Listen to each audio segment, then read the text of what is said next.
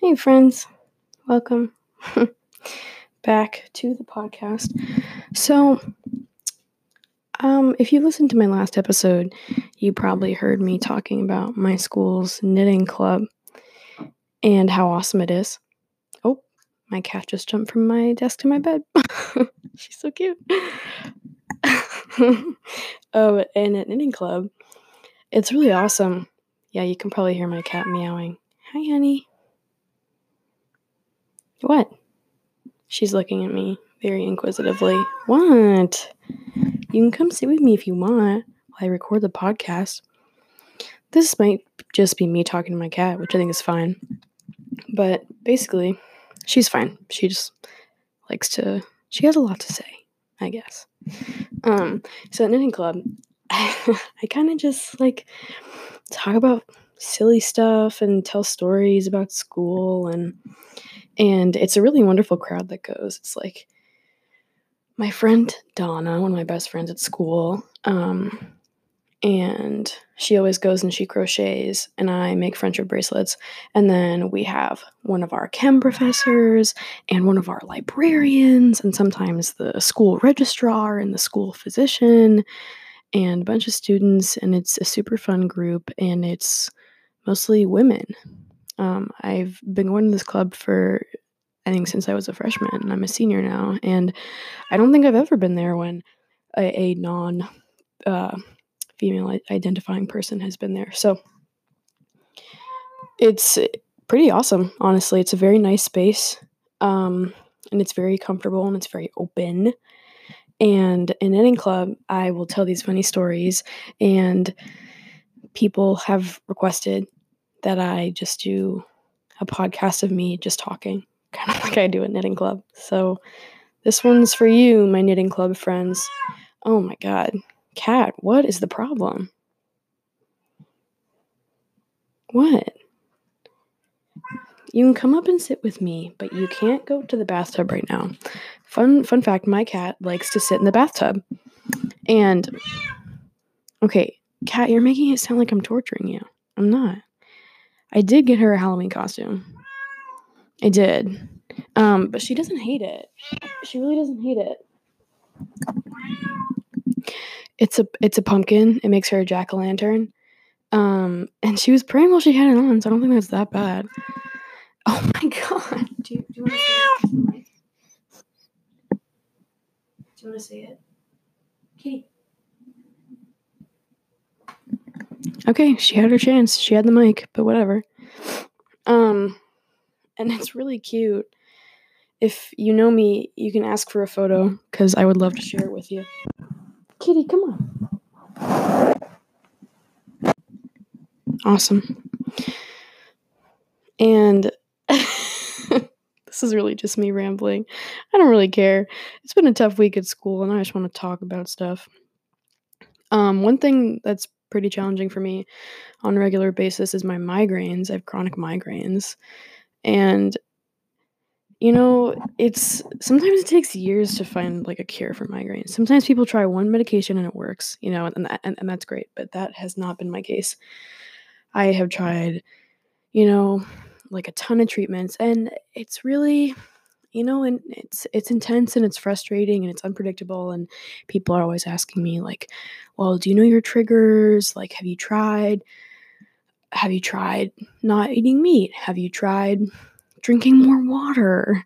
You know like my aunt used to have migraines and she stopped eating this food and now she's cured. Have you tried doing that? And it's like dude dude i do drink water. Um, that's not why i have migraines but you know like I've tried all the all the things. My next thing that I'm going to try is acupuncture and I'm excited about that. My advisor keeps saying that I should try acupuncture and I'm gonna I'm to do it. I have not been a fan thus far, but you know what? I'm pretty desperate, so I'll try anything. But you know like random really random stuff helps my migraines.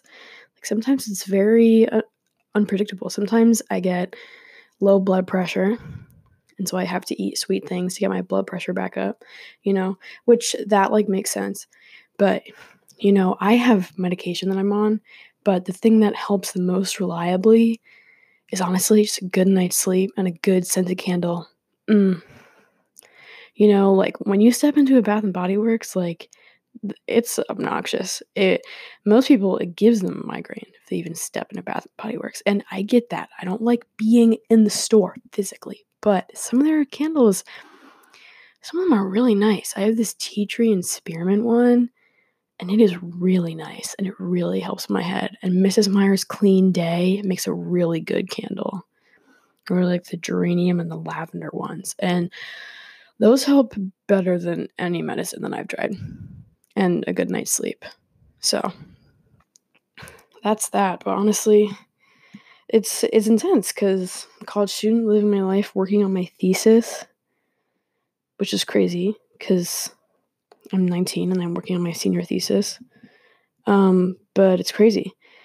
And you know, it's kind of awesome because so the school that I go to is very, very different. Um, it's an early college. So, what that means is I started when I was 16, and most other people at my school start when they're, you know, 16, 17, something like that. But it's not like we're geniuses or anything. People, that is probably the most common question I get is, I, then you're a prodigy, right? You started college at 16. I am not a prodigy. I'm really not. I think I'm like a slightly above average student, but I don't know. Yeah, that seems about right. You know, my older brother's a genius. He like is really good at Mandarin and computer science and works for Snapchat. You know, he has a more natural aptitude for mastery of n- knowledge and topics. I don't. I have to put in a lot of effort to do what I want, you know? Like so obviously I'm a science student. We all know this. And I came into college wanting to study political science because all the stuff that I had been naturally good at in school and naturally succeeding at was like history and social studies. So I thought, okay, I guess I have to do like political science or something because you know that is just like what I'm good at.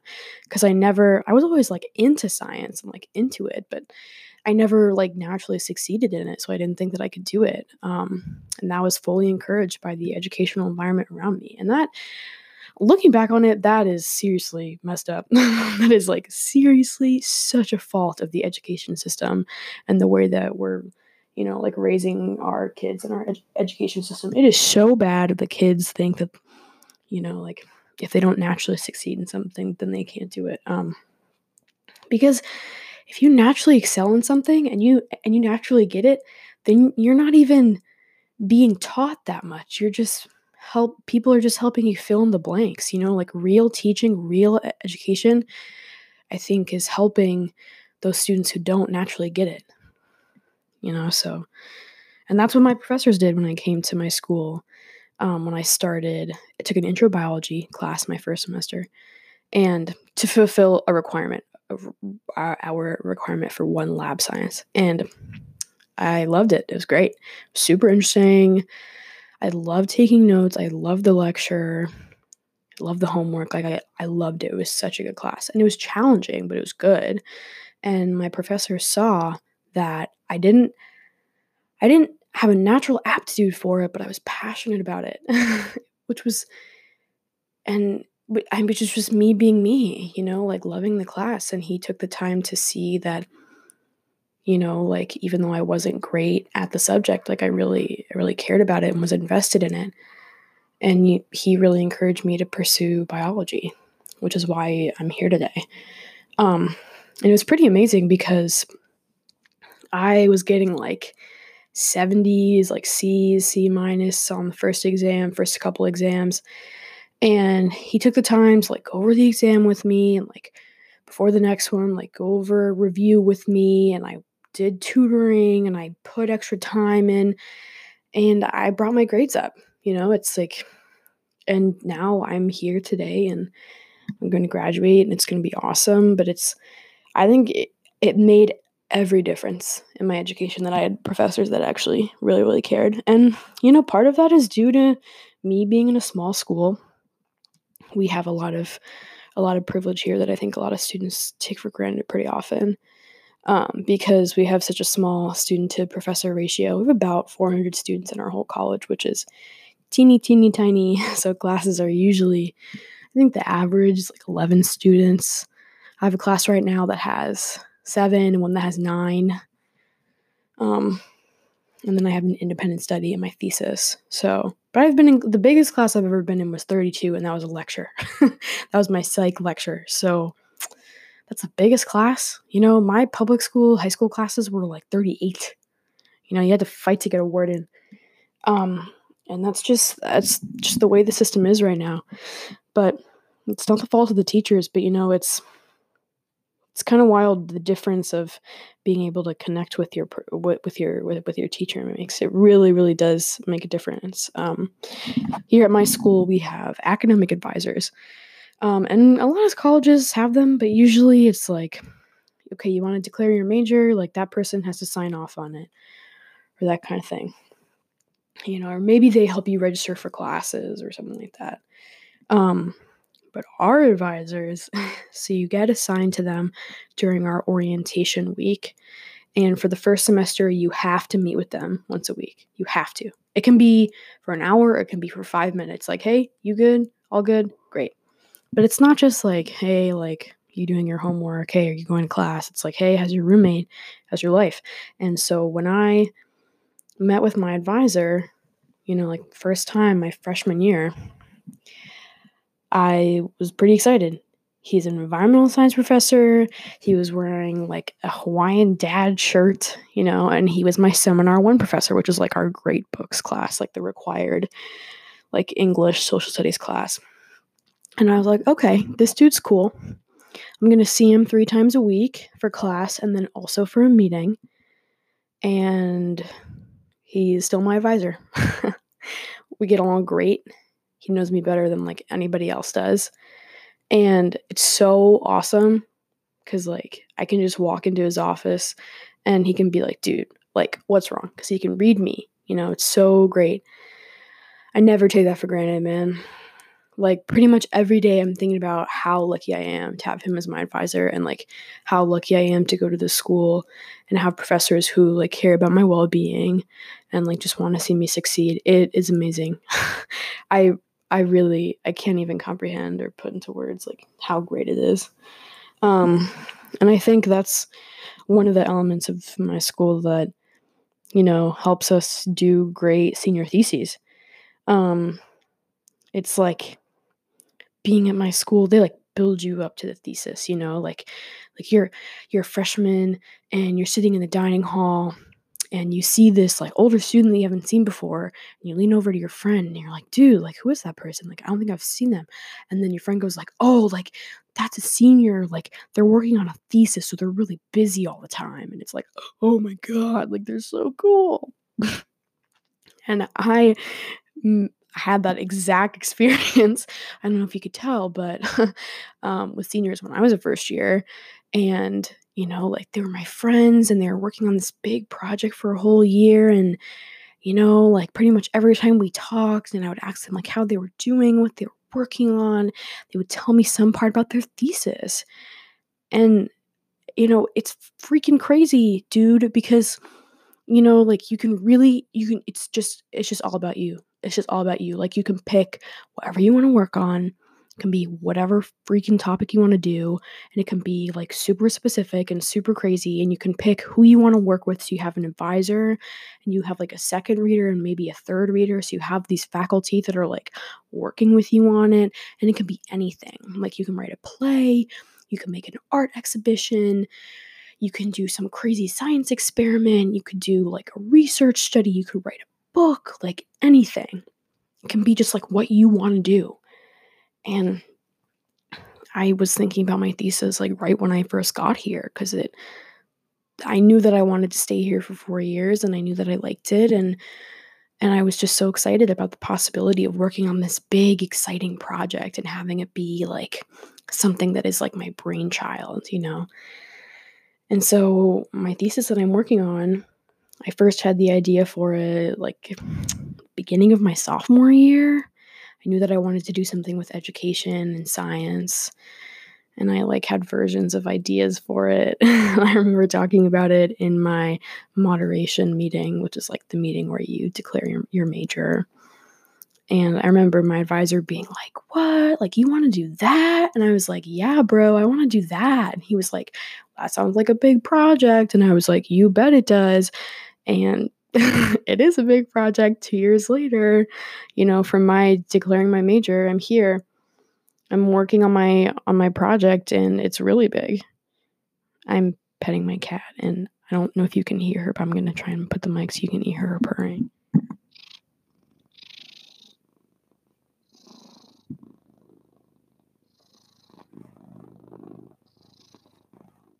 Isn't that just a nice sound? I love listening to her purr.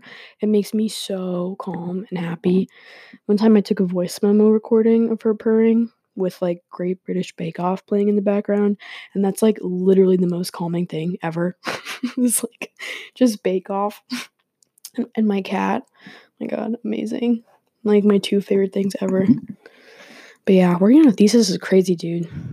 Like I I looked out so much with my with my committee, my advisor and my two other readers. They're amazing.